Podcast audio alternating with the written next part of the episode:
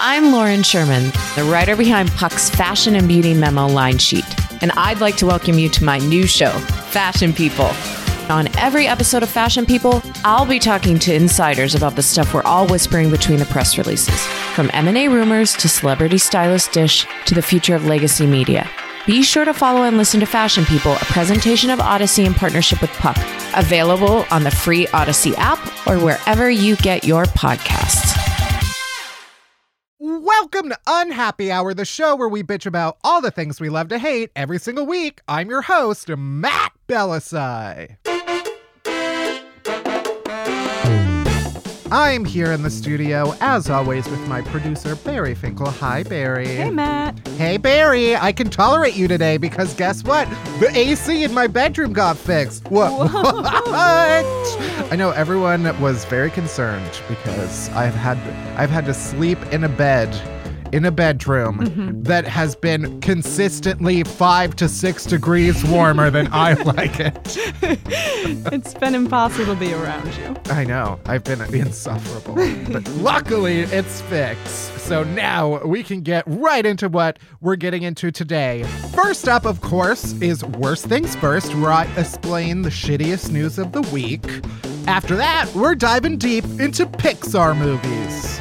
Because Unhappy Hour is all about ruining everything that you believe in, especially your childhood, even your beloved animated children's films. Will we discuss which Pixar characters definitely boned? Yes, the Cars. The Cars did. Did the old man in Up fuck the talking dog? Nope, he fucked the boy. You'll just have to keep listening to find out. And then finally, we've got Emmy nominated comedian W. Kamau Bell on the show. We're going to talk about his new Netflix special, his new baby, and more. So stick around because we got a great show for you.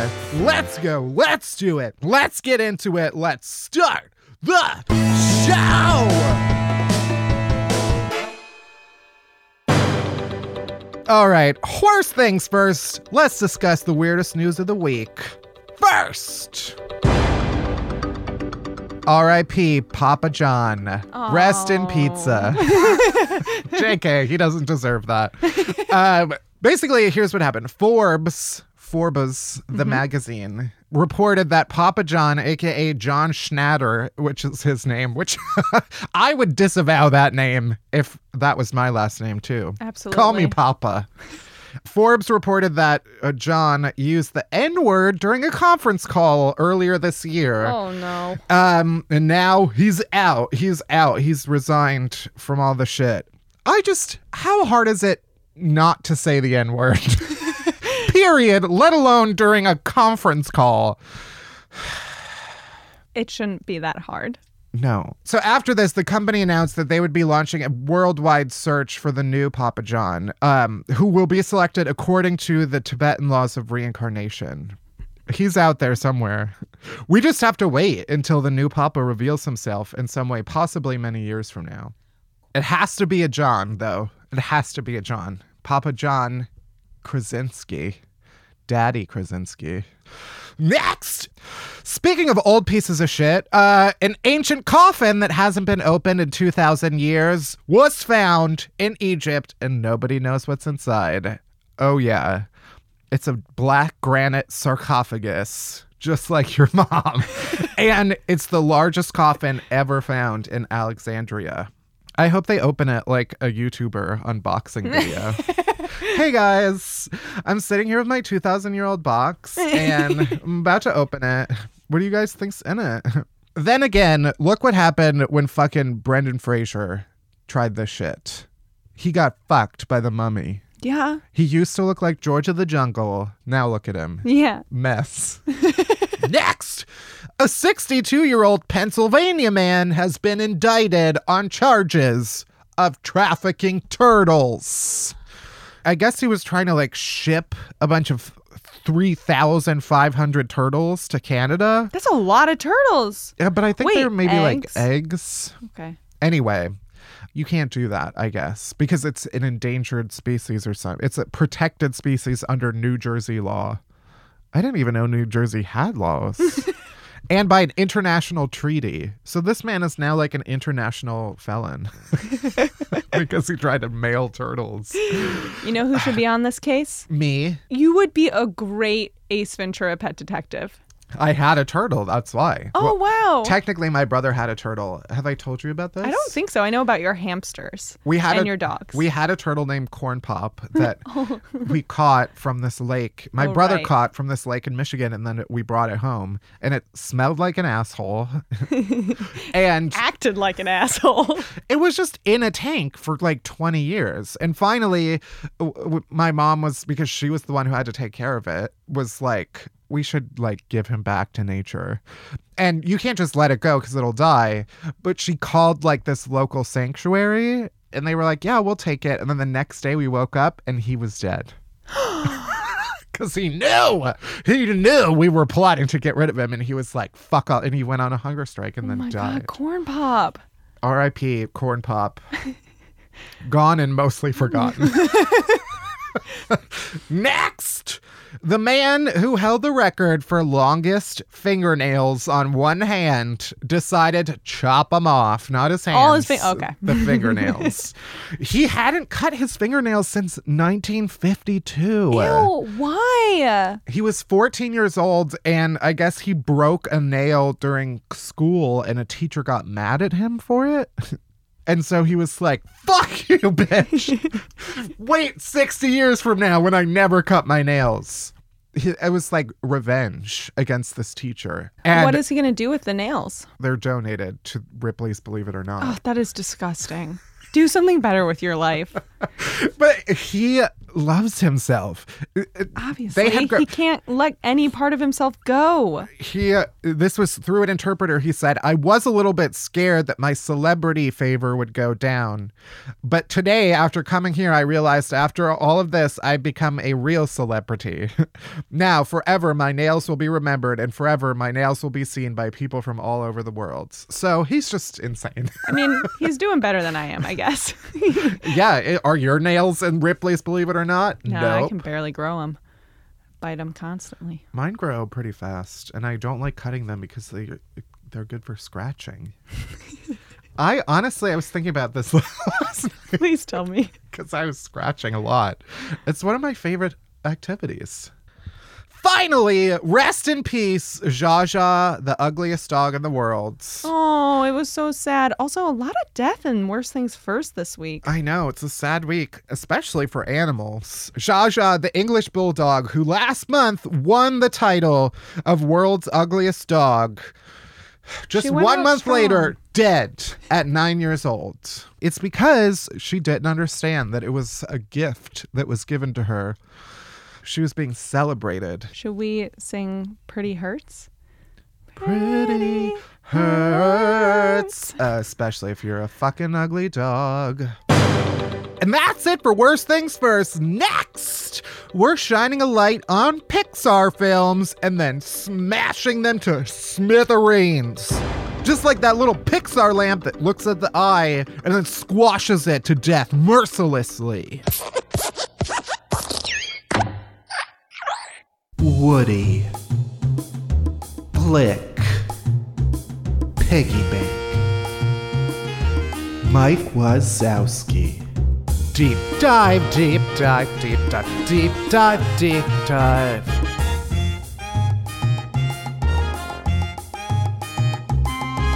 Deep dive, deep dive, deep dive, deep dive. Everybody loves a good Pixar movie, right? Right. Wrong! Because this is Unhappy Hour, and we find the shittiness in everything, especially your childhood faves, like fucking Toy Story, and Toy Story 2, and Toy Story 3, and the forthcoming Toy Story 4.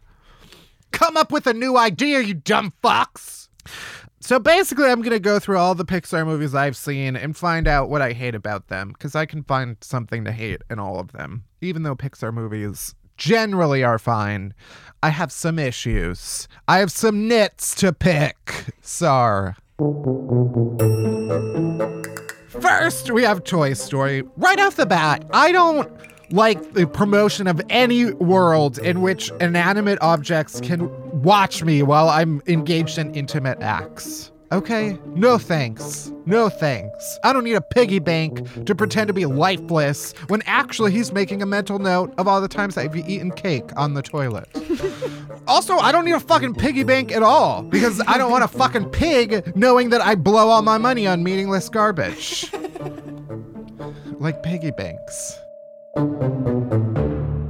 Toy Story is capitalist propaganda. Ooh. Toy Story is just big industry trying to convince our children that objects have feelings. Don't believe this, kids. This is some Marie Kondo shit. You know, you know that book, No. The Life-Changing Magic of Tidying Up? Oh, yes. I read that shit. And one of the chapters is like respect your belongings, like tell your socks that you love them when you put them to bed at night. That's what Toy Story is. If you believe in the premise of Toy Story that all toys have feelings, then every carnival game is just like a freakish Holocaust nightmare. Also, where are Sid's parents? Sid, the, the crazy neighbor boy who wins Woody and Buzz at the crane game and then takes them home to mutilate them. This child is like one breakup away from being on the cover of Time magazine, and nobody is intervening. We need to give this boy the help he needs, or at least find him a way to relieve his sexual tension. Also, let's face it, Toy Story was just an excuse to get all of us to sympathize with a toy named after a, a boner. and given some of the shit that's gone down at Pixar, that makes sense, to be honest. and finally, sorry, not sorry, but To Infinity and Beyond belongs to Beyonce now because she sang it in Single Ladies, and now it's hers. Next, we got A Bug's Life. Pixar movie number two. Once again, a Pixar movie glorifying beasts. I love A Bug's Life. A Bug's Life is disgusting. Oh, it's so fun. If I wanted to watch a bunch of ants fuck around, I'd lift up your mom's mattress. oh. That's fine. It's just yeah, gross. Yeah. Also, let's be honest, grasshoppers are cooler than ants, and they deserve to be in charge. That's just the way the cookie crumbles, my friend. If you can't learn how to team together like a literal army of ants, then you deserve to get your fucking ass eaten. Not in a good way either. Plus, what if the grasshopper's name is Hopper? That's like if my name was Fat Gay Masturbator.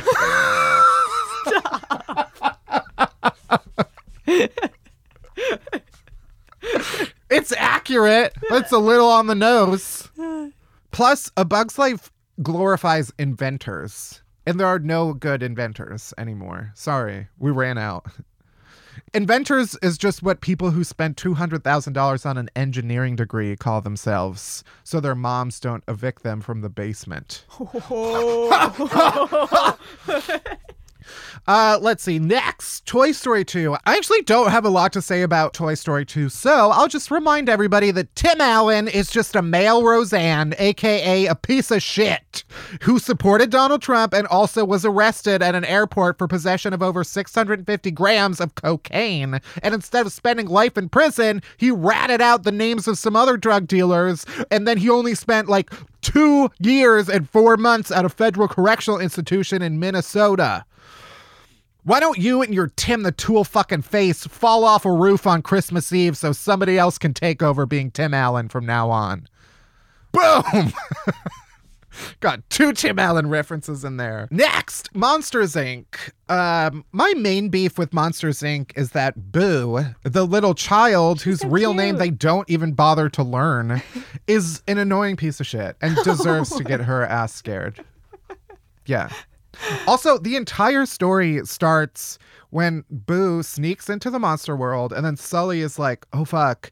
And then it- you know what he does? He goes to Mike, who's on a date with Celia, mm-hmm. the sexy one eyed monster in that tight dress, who's a way out of Mike's league to begin with. And then he cockblocks Mike and brings him his problems. And so Mike's whole situation is fucked up because he's got a fake ass friend in Sully. You fucking fake ass motherfucking Sully fucking ass bitch. Mike was about to back that thing up where it came from. But no, Sully had to fuck it all up because he's an asshole. My other beef is that I refuse to believe in a world in which monsters are the scariest thing there is. Okay, Monsters Inc. 2018 would just be a guy in a Sallie Mae costume coming out of the closet and being like, Hi, you still owe $80,000 on student loans. Also, a reality TV star is president and he picked two Supreme Court justices. Isn't that fucked up? Next, Finding Nemo. Nemo is a piece of shit who deserves to die. Whoa. Whoa. He touched the butt. He was told not to touch the butt. And what did he do? He did it anyway. And then guess what happened? Snatched. Snatched. Right out the water, right to the dentist's office, right up to that little ginger deviless. Let's see. Next, The Incredibles. Mrs. Incredibles was the baddest bitch in this game, and any movie that doesn't feature her prominently as the center of the family unit is trash. So, trash. Also, there weren't enough scenes with gay icon Edna No Capes mode. Pixar had the chance to deliver us the first great gay animated movie, but no! They got The Incredibles 2 instead, and Edna remains a scene stealer in the background, just like the rest of us. Next up, Cars. I don't want to think about the anatomy inside an anthropomorphic car. anthropomorphic. Are cars bred or built? and who builds them? And is that their form of sex? Wow. Profound questions that Cars 3? like three movies haven't solved. There. What else? Ratatouille. One, fuck you for making me know what ratatouille is as a food and a word. Two, Remy doesn't get any of the recognition he deserves. Linguini, the boy, though, was like Twink. twink. He, yeah, gay porn star for sure. Because you can't live in France as a garbage boy and make money. Next, Wall E. I don't like how WALL-E stigmatizes a world in which human beings are fat and happy and floating around in a space blimp in tiny flying motorized chairs with our every waking need satisfied. That's somehow a bad thing in Wally world? Fuck you. Oh, sure, let's go down to Earth and watch two Roombas try to fuck one another instead of floating around in our Utopia spaceship. Fuck WALL-E. Next up. Fuck up. And up knows why. okay, hasn't this old man been through enough without an annoying chubby Boy Scout getting all of it up in his business? Let this elderly motherfucker perish in peace. This man has lost everything. And now he has this donut hole of a kid all up in his business, launching his house into the sky. Also, fuck up for the first five minutes of Up because the first five minutes of Up didn't have to go that hard, and they did. And it's fucked up. I haven't seen the next six Pixar movies that came out since then. Let me give you opinions. Toy Story 3, Eh, Cars 2, who cares? Brave. Haven't seen either because I'm anti redhead. Sorry. Yeah, no one cares about a ginger. Monsters University. Saw it, loved it. Saw no, I'm so sorry. I saw it at a drive-in, and Despicable Me 2 was playing beforehand. And then by the time Monsters University came on, I fell asleep because drive-ins start very late because the sun sets late. Right. So I haven't seen it. That's why you go in the winter. Inside Out. Amazing. Never saw it. It's great. I don't need my depression Animated. animated. the Good Dinosaur. Piece of shit I movie. did not even know that was a Pixar movie. because it was so bad. Well, okay, the animation is gorgeous, but it's the kind of animation where it's so beautiful and perfect and realistic that it just looks like a photo. And at that point, take a fucking photo. Also, the story is trash. If you want a good dinosaur movie, watch Dinosaur. I got too high once and watched that movie and got real scared. They die. They all die. I know. Well, actually, that's not true. In the end of the movie, they don't all die. I guess what happened? What happened to the dinosaurs in IRL? Did they all die? No, right? Because like birds And like chickens. and reptiles. This has been Science with Matt. Finding Dory, I did see, but saw it. Dory's a fucking idiot. Stop glorifying idiocy. Either be smart or get fucked. oh no. Cars 3. Don't Nobody saw that. Then Coco. I did see Coco. My one opinion about Coco is that I'm just, and I'm just throwing this out there. I don't want any letters, okay? If they could talk to dead people, they should have just killed the grandma outright. Wait. What? I'm saying the old ass woman, Coco, they should have killed her. Why? Because she didn't know what the fuck was happening. She was out of her goddamn mind. They could have just put her out of her misery. Oh my and then God, they could have hung out with her on the Day of the it. Dead like everybody else. Also, the afterlife looked way more fun than regular life, and Miguel knew that because he spent fucking Day of the Dead there. And the fact that he didn't kill his uh, abuelita Coco is fucked up.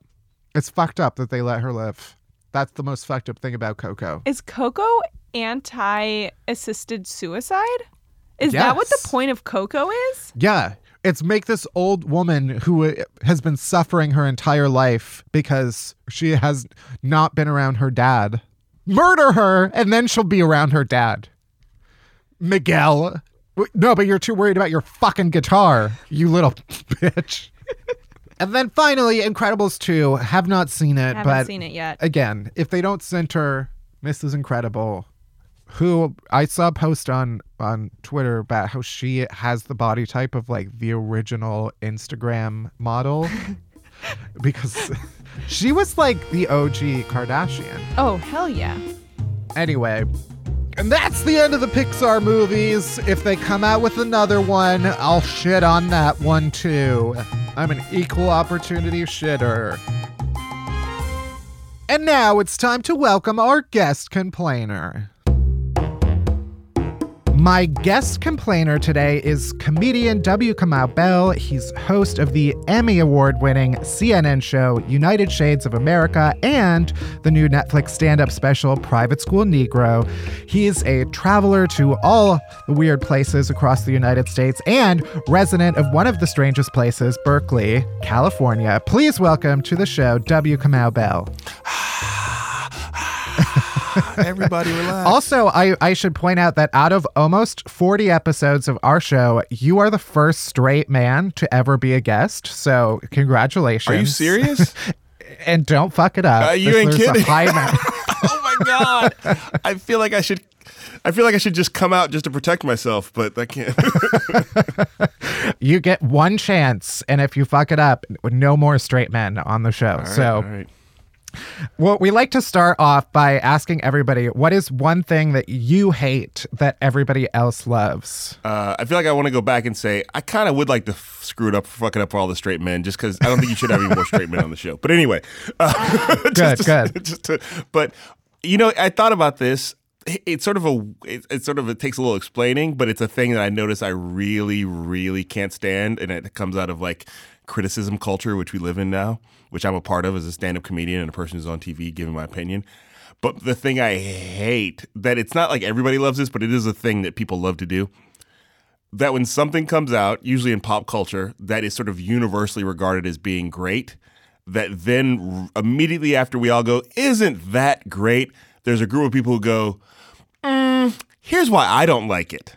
I can't stand because it feels like it's always coming out of I just have to find out a reason not to like this because every because it's universally regarded as great. You know, for example, like This is America came out a little while ago, and we all just went, "Wow, amazing! We didn't expect it. We didn't know you had, you had that in you, Donald Glover. It's you've raised the bar. It's it's a you know." And then some people get tired of everybody lavishing praise on it and go, "Then here's why. Here's why you shouldn't love it." And I can't stand that. There is almost now like this predictable cycle where like something happens and there's all these people who like you know say oh i like that or whatever and then there is that backlash.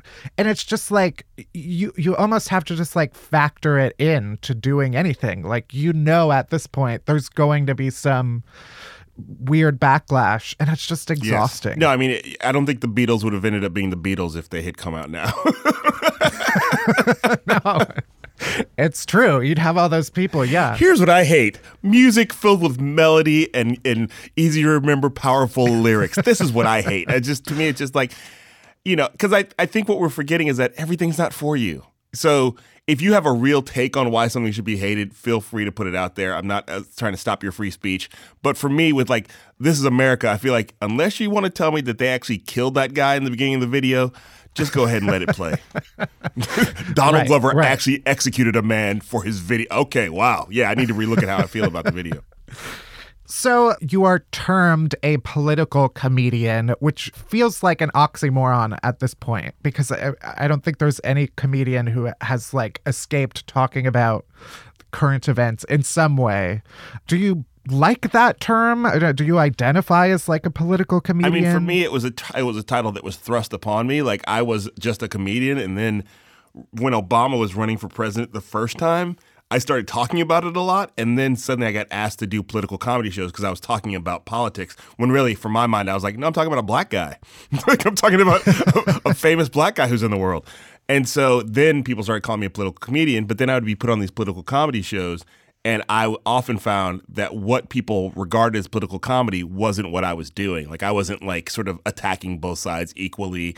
I wasn't like championing the the right Democrats or I wasn't whatever. That I was sort of just giving my opinions on whatever I thought about whatever I thought. And also I was putting a lot more race and racism in it than people want in political comics. So that's when I sort of like sort of adopted the title socio-political comic, which makes me sound smarter, but also just means like I'm just talking about society and sometimes that involves politics. And I will talk about politics, but I'm not I'm really talking about society. Right. Well, it does seem like, you know, because of how charged everything is now, like, even if you feel like you're not talking about like overtly political things, people are kind of thrusting that title on you because it's like, oh, now all of a sudden, if you if you make a comment on something that might have been like innocuous before, and now it's like politicized. Yeah, I mean, I th- and I do think that everybody, you know, other people have said this too. Like every choice you make is political. like it's just about like Right. you don't have to be talking about politics to to uh to be engaging in, in political acts. I mean, you know, we've talked about I'm the first straight man on here. As a gay person, when you come out of the closet and proclaim your gayness, that's a political act. It's a personal act, but also the personal is political. So for me, it's like comics who go on stage and actively don't talk about politics at all are making a political choice, you know? And also, you can pretty much, I think, tell what somebody's politics are as a stand up comedian based on their act, even if they're being ironic or even if they think they're playing a character. You can sort of be, you can sort of guess who they're voting for, who they're aligned with. So, you know, Larry the Cable Guy doesn't have to tell me like that he skews conservative. do you have like a, a political breaking point i just think like is is there a point where there's things get so heavy that you're like i i can't talk about this anymore Uh, I mean, I think as a as a, a comic, I'm sort of used to sometimes letting things stew. Like you know, you just sort of put them on the back burner, and like I'm not I'm not ready for that yet. It doesn't mean that I, I'm not going to get to it. It just means like I don't have the punchlines yet. To I have the anger, but I don't have the punchline. So for me, that's part of the process. Is like you know, this is on the front burner, and I have plenty for this, and this I'm just to let it sit back and stew for a while. Like this up front on the burner, I'm making soup. On the back, I'm making gumbo. So that's gonna have to sit for a while. But any, but ultimately, that ends up being the best stuff that sort of sits in your head, and you try and you rewrite, and you sort of like p- keep going through what's the best way to attack it. Uh, I was watching. This is sort of a like. Have you seen the um, marvelous Mrs. Maisel? I think that's the title. Yeah yeah It's, it's a the Amazon Prime show about a white woman, in, white Jewish woman in the '50s who's becoming a stand-up comedian during the era of Lenny Bruce. Uh, and there's a great section of her working on the same joke over and over again. And I was like, that's the best I've ever seen that communicated to people. I always thought it was a ghost, but now I know it was something much scarier. My parents' sex life. Thanks a lot, Mom and Dad. but now I know it was something much scarier than a ghost. It was my parents' sex life. No, for years I'd, I'd embarrass myself at Halloween because the other kids would be making ghost noises like, ooh, ooh, and I'd be going, ah, ah. You're always sort of like chewing on stuff and like, I almost have the punchline for this. And then one night it just comes to you, or you figure it out, or you overhear something, and then it all comes together. So for me, even if I can't get to it now, it doesn't mean I'm sort of upset by it. I'm like, eh, it'll it'll it'll mature when it's ready. do you feel like you can sort of like make light of of everything in in the world right now or i don't know is there like uh certain things get too heavy and it's like oh i can't i can't touch that There's only sometimes where I feel like I have to comment on what's going on in the news. Like I remember I was about to go on stage in Chicago when like uh, uh, one of the this comic Kevin Kataoka who was on the show showed me his phone because uh, George Zimmerman had just been founded found innocent of murdering Trayvon Martin in Florida. So, and Kevin knew your audience is going to expect you to know this. So I'm going to let you know this, even though he was also like, I'm also fucking up your set. like, I'm also like, because you're not going to be able to go up there and not talk about this because everybody else's phone is going off right now, too. So, but, and also, but it's also going to put a hole in your set because there clearly, there has not been time for you to write a bit about it. You know what I mean? Uh, and this is, and everybody's also going to be really deep into their feelings in this moment. So they're not even going to be thinking about, do you have a funny joke for this? Because there's going to be, especially my crowd, is going to be feeling intense feelings about it. And so what happens, I sort of went on stage and I pretty, pretty early in my set, I just sort of owned it and said, look, some of you may know this, some of you not. This is what just happened. George Zimmer was found. Uh, not guilty for murdering Trayvon Martin. And I just sort of said, here's what's going to happen, everybody. I'm just going to talk about it for a few minutes. And at some point, I'm going to segue back into jokes. And at the end, it will laugh and be fine. like, you know, it's just, you know, we'll get out of this. But I, I, I know you want to hear my thoughts on this. I want to hear my thoughts on this. But just, so I sort of put like a, we'll put a pin in that and come back to this at another show. But I want you to know that I'm in the world with you and I'm engaged with you. So that was the most sort of like having to talk about something that I didn't have anything to talk about. But generally, if you don't have anything to say, the audience doesn't want to hear you say anything. like, they would rather you sort of do the things you know how to do. Like, I don't have a joke right now about children being separated from their families at the border because I'm just sort of like everybody else reading and processing the information. And the last thing I want to do is go on stage with some half formed joke that ends with a pun. That just because I was like, they they need a joke about this because that's ultimately going to hurt me more than it's going to help me it's it's weird to to think like oh a comedian's job must be like so hard right now uh, since there is so much garbage. But it does feel like you know it's difficult to kind of like walk the balance between wanting to kind of provide people with both an escape from what's happening in the world but also acknowledging that terrible things are happening in the world. You know you a comedian's job is sort of to spread joy and laughter but also comment sometimes on what's happening if you have the right words for it. How do you sort of balance I mean, that? it's funny. The hardest job in comedy that I think is like, you know, first of all, as you sort of alluded to, when you talk about hardships in life, being a stand-up comedian is really like low on the list of, of life, as you sort of alluded to. So yeah, we yes, yeah, it's like there's you know, but the, if you're going to talk about comedy as a job, the hardest job for me, and I had this job for a minute, is a late night talk show host, where whatever the news says that day, you have to have a comment on it. But even yeah. amongst that, I remember big news stories breaking, and I would turn to the Daily Show, and Jon Stewart, this was back in the Jon Stewart days, would just not talk about them that night because they had happened too late in the day and they didn't have jokes for it. And I was like, oh, you don't even realize how often comedians will sort of if I'm funny that night anyway, you're gonna you're gonna forget that I didn't talk about that thing, and then when I have a take on it, I'll talk about it in two days. You know, so. I think that like that's the job I wouldn't want because you really have to take you ha- eventually you have to talk about the painful thing whether you want to or not. Whereas for me, the sort of, I'm in the position where I can reference the terrible thing as a way to get to a joke that I have that is good. You know what I'm saying? So it's like I can sort of like in the midst of talking about how uh, President Trump is doing a bad job, I can list families being separated at the border, then get to my joke that I've already written. That's a that's a joke about Trump's Twitter feed, or you know what I mean. So it's like you don't always have to have the joke. People just want to know that you're in the world reading the same articles and, and referencing the same same information they have. Yeah, that's true. I feel like one of the things that I've been sort of reckoning with just in my own world is how I don't know because I spend so much time on on Twitter and you know it it feels like if you don't have anything to say like in the moment then the moment passes and you know you might as well not join the conversation at all or whatever and and it does it feels like oh I I need to like this is also everything happens so much. Like there's so many things happening at one given moment that like you know it does every moment feels very ephemeral. Um but yeah to your point i mean like you don't have to have something to say about everything. Like it's okay to let things stew.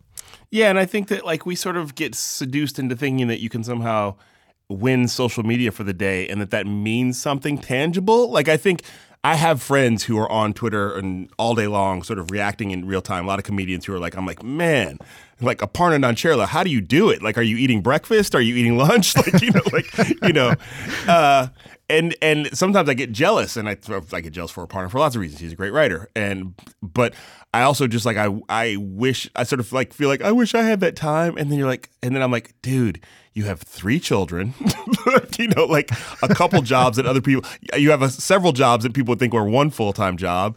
You don't have to, and your audience isn't always sitting with bated breath. Like, I wonder what Kamau thinks about that thing Trump said this morning. Some of them are, but guess what? There's going to be another thing he says tomorrow, or there's going to be another thing, another issue. So you just have to forgive yourself, unless like very few of us some people might be but we're not most of us aren't getting paid by the tweet you know what i mean Right.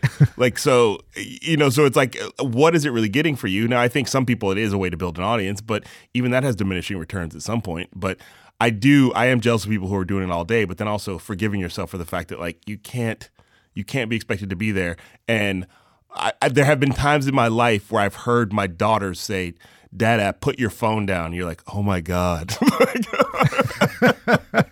That's the saddest sentence a kid can say to you is please stop tweeting. I feel like I need a, to have a child just so I have someone to tell me that. In the absence of that, I'm lost. You're never your phones are well, I would just say this. I'm not advocating for you to have a kid, but I if you do happen to have a kid, put your phone down when your kid says put your phone down. like, unless We'll you're like see. unless We'll you're see. doing something for the I am trying to order you a pizza, but you know, but yes. it is a it is a good reminder, like it is a way it's a quick way to be a, a good parent is to put your phone down when your kid says put your phone down. For those who haven't seen uh, your show on CNN, can you sort of like lay out what what's the premise of of United Shades of America? So okay, so you mean everybody under the age of thirty, or who's not watching Everyone who perhaps does not have a cable news and is not, and suddenly isn't at home at ten o'clock on a Sunday, going time to tuck in and watch some CNN. After I just watched Game of Thrones and Westworld, time to flip the channel to CNN. Uh, so, uh, you know, it's the whole idea. It started out as a black guy goes places either he shouldn't go or you wouldn't expect him to go, and now, and it started out in the last year of Obama being in office. So we were sort of like it was more there was a little more of a stunt aspect to it. Like the first episode was the Klan, but since the since Trump has gone in office, it feels like the show has has homework assignments to pass the microphone to people who don't get to speak publicly in mainstream air in mainstream media outlets often enough. So it's really like not about it's about and also about of trying to put myself in positions where it's like I don't know anything about these group of people, so let me go find out about them. And it's not so much about being me being afraid of them or not going there, but it's just about like if I didn't have a TV show, I wouldn't go there, and so I'm going there because you don't have a TV show. Is basically how I feel about it. Like like we did an episode this year about uh, the Sikh religion, which some people think call the Sikh religion, but they prefer the Sikh religion now. I learned that, and so it's like you're not going to go to most of you watching in the audience aren't going to go to Yuba City, California, and learn about the Sikh religion. But you should because it's the fifth largest religion in the world. So I will go there and be a witness for you and hand the microphone to people who feel like nobody ever listens to us. Like that episode we ended up finding out from the Sikh Coalition was the first time they've ever had an hour long documentary on American television about their religion. And so we didn't know that going in, but it feels like this is the work we should be doing, you know, helping. So we did one about living on the U.S. Mexico border this season. We did one about the Gullah Geechee people of South Carolina. And the best thing about it is every week people are like, I had no idea about this thing. We did one about people, native Hawaiians, uh, that was all about Hawaiian sovereignty and Hawaiians talking about how their land was stolen. The people who go to, who've been to Hawaii many times are like, I didn't know anything about this. So that's what the show is at this point. it sort of started as that okay let's go have some kind of difficult conversations with with people who maybe don't want me to be there and uh yeah it's certainly shifted. Yeah, I mean, I think that really, I, I think really the like P, the Klan sort of made people think that's what I was trying to do. Like I was always going to be across from somebody who hated me, and I feel. I don't feel bad about that because I feel like uh, when we made that episode, I really was curious about do I have the intestinal fortitude to have a conversation with the Klan? Could I have a conversation where I felt like I wasn't losing myself? And I think I did, whether people believe that's true or not. I know I did. So I know I did. But that was never the idea. Like there's a show on Vice called Hate Thy Neighbor. Let him do that show. Like I'm not trying to every week show that I've got children and I'm and I'm too old to be uh like I've got, I don't have many years left. So but for me it's like I or like Sarah Sarah Silverman's got like I Love You America, which I think is more about her talking to people who don't she doesn't agree with. Where for me it was like I just want to talk to people who don't get talked to. And that for me, that's it, that, and hopefully the audience will gr- has grown and evolved since uh, the Klan show. Right. So for the show, you obviously do a lot of traveling. Is there any place where you have been where you're like, I just need to get the hell out of here? Oh, I mean, it's not the. Let's be clear. It's not the people of this part of the world, but the cell phone reception in Appalachia is really horrible. like the cell phone, the Wi-Fi, because it's literally in the mountains and in the hills. And it was just like we were just always driving, like, God damn it, I don't have any bars. Like it was just so like it just felt like a part of their the struggle of people who live in Appalachia is that when the coal industry shuts down, other businesses aren't going to move there because it's so remote and so hard to get to that nobody's going to build a factory. It's, it's very unlikely that someone's going to build a, a factory in Appalachia because it's hard to get your stuff in and out of there, you know? Right, right. Is there, I do like asking comics if you can recall like your worst show ever. Just while we're like reliving traumas, you know. Oh yeah, yeah. Oh great, let's keep going. Uh, when's the last time you cried, Kamau? Well, it was uh, earlier today, thinking about my kids, not uh, thinking I travel too much. Um, so I think the show that is easy for me to pick out. I mean, I've had a lot of bad shows. The one time I got booed off stage was like two, like three years into being a stand-up comedian, and I was it was a packed show at a club in Chicago, and I was living in Chicago at the time, and I went on stage, and it's just that thing that every comic knows: how you literally how you step on stage and take the mic out of the stand tells the audience if you're worth uh, their time. Like it's just like it's from the moment you from the moment they see the lights hit you, they start to go, "Is this worth our time?" And I was three years in and not that good, and I think and from the moment I hit the stage, it was just clear like I don't think he's worth our time. But then they give you like a, "All right, say something funny," and if it's not funny, if the first thing that comes out of your mouth when they don't suspect you as being funny isn't funny, you've already created a hole. And if you don't have the skills to get out of that hole, you will find like you did, like I did in Chicago, where you get booed off stage and a set you're supposed to be on stage for seven minutes, you walk off in about in less than a minute. Good night, everybody. That's been my time. and I learned like, oh, I I'm not even not as good as I'm supposed to be. I'm horrible. And that's three years in at a time where you're supposed to be sort of starting to come into your own. So it was like pretty late to find out how horrible I was. well, your special was amazing. So I feel like you've truly you've you've come around, you know? Thank you. It's, it's been a it's been a long time since then. Thank you. Thanks. I appreciate it. I'm going to cry. um I do uh, so I, I you have this whole bit about the television show Doc McStuffins. Yes. And I I can't say I've seen Doc McStuffins, but I it's been a while since I've watched any children's Yes. shows. But part of the terror I think of having children for me is just the thought of having to watch children's shows all the time. Is there a show that you cannot stand? Uh, so first of all, you're one in among many people who watch my special who are like, I've never heard of this show before. And somebody even tweeted to me saying, now that you've talked about Doc McStuffins so much, I actually paused your special in the middle to go watch it, and I haven't gone back to your special yet. So they were like, they were like, hope you're happy. So, in a little bit, I was like, so I think that's why I did that bit because I knew that some parents would be like, I got it, I know. Some parents would be like, I don't know about that, I should check it out. And then some childless people would be like, what is happening? Because we're used to hearing adults rave about shows that are for adults, and so that's that's part of the fun of that bit is that it's somehow it seems normal to have somebody go, "Have you seen The Handmaid's Tale?" and talk about it for ten minutes. But somehow seeing somebody go, "Have you seen Doc McStuffins?" and talk about it for ten minutes is funny inherently, just because it's a kid show, and we think of that as we condescend to that being a lower level of quality. But so uh, a kid show that I hate. Let me think. It's not that you. It's not that there's shows I hate, but there's shows that my kids will do a deep dive on that become exhausting because there's only a finite number of episodes. So it's like you just get caught up, and it's like a like you get caught up, and like I, I just we have to start watching something else. Like we have to. Like I'm not. I'm not. I'm. I'm not trying to besmirch the makers of this show. So recently there was a show on Netflix with the very uh, awkward title uh, "Miraculous Ladybug." Like we're we're not allowed to watch late miraculous ladybug anymore because it's just it's just it just it was just too much. We went through all the episodes too many times and my wife was like and also because it's a superhero show i think it was making my three and a half year old start to punch people. Like so we just had to like settle down everybody. Settle down. Let miraculous ladybug do the punching. i think you should watch that more than Doc McStuffins, just because I would love to then one day find out your take because it's just it's a little bit I'll like check you it need out. to- I'll check them both out. yeah, Doc McStuffins is a good show. Miraculous Ladybug as an adult, you probably need to be high or a little bit Right. drunk. Like- That was my thought. Was like, sense. I'll watch it, but I won't be sober for no, it. No, no, don't be sober for it. Please don't, and then get back to me. But yes. Although, am I being too much? Am I being too much of a straight guy by giving you homework assignments? Is that something straight guys do? Like they bark orders? Here's what you need to do. Here's what I think about you and your life.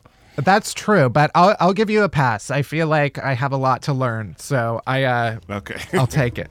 Well, I will let you go. Where where can people find you and your work? Uh, you know, I'm I'm I'm on the Twitter, not as much as Aparna Nancherla. Find fo- follow Aparna Nancherla, but also follow me at W Kamau Bell. That's where I do most of my w- good work. I'm a little bit on Facebook because uh, my mom's on Facebook.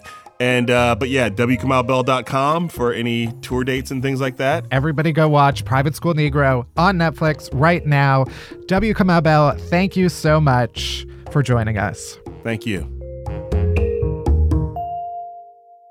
All right, we're almost there. We're almost at the end of the show. But first, our chasers. Chasers are the good stuff that helps all the bad shit go down. Barry, what's your chaser for the week? Matt, my chaser for the week has to do with a little treat I like to give myself sometimes, and that's either an iced mocha or an iced chai. But let me tell you, I recently discovered oat milk, which sounds dumb and is dumb, but is actually delicious. Oat milk? Oat milk. What does that even mean? I honestly don't know, but it's so good. It it tastes like cereal because it's oats. Anyway, I I highly recommend an iced mocha with oat milk. It is delicious. It is. Matt, what is your chaser this week? My chaser is me. oh my god. I am finally putting out brand new videos every single week on my Yay! Facebook page, facebook.com slash Bellassai. I call them To Be Honest. It's me getting drunk in the middle of the day and complaining about a different topic. If you love the podcast, is but don't like me. if you love the podcast but want to see me getting drunk in my apartment, then watch To Be Honest. They're going to come out every Wednesday at noon Eastern Standard Time or Daylight Savings Time. Check it out, share it with your friends. And that's it. Thanks for listening to Unhappy Hour. You can head to Apple Podcasts or Spotify or Stitcher, wherever else you get podcasts. Hit that subscribe button, then rate us and review us, but only if it's nice. I don't want to hear your fucking garbage.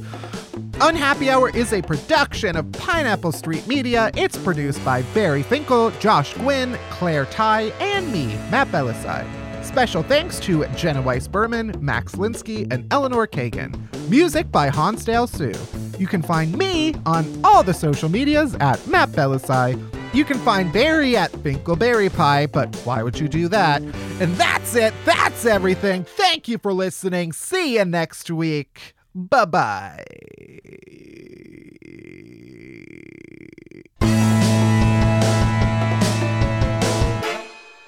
Was Jesus even a teenager? Jesus was a baby and then he was like a 35 year old man. There's no in between.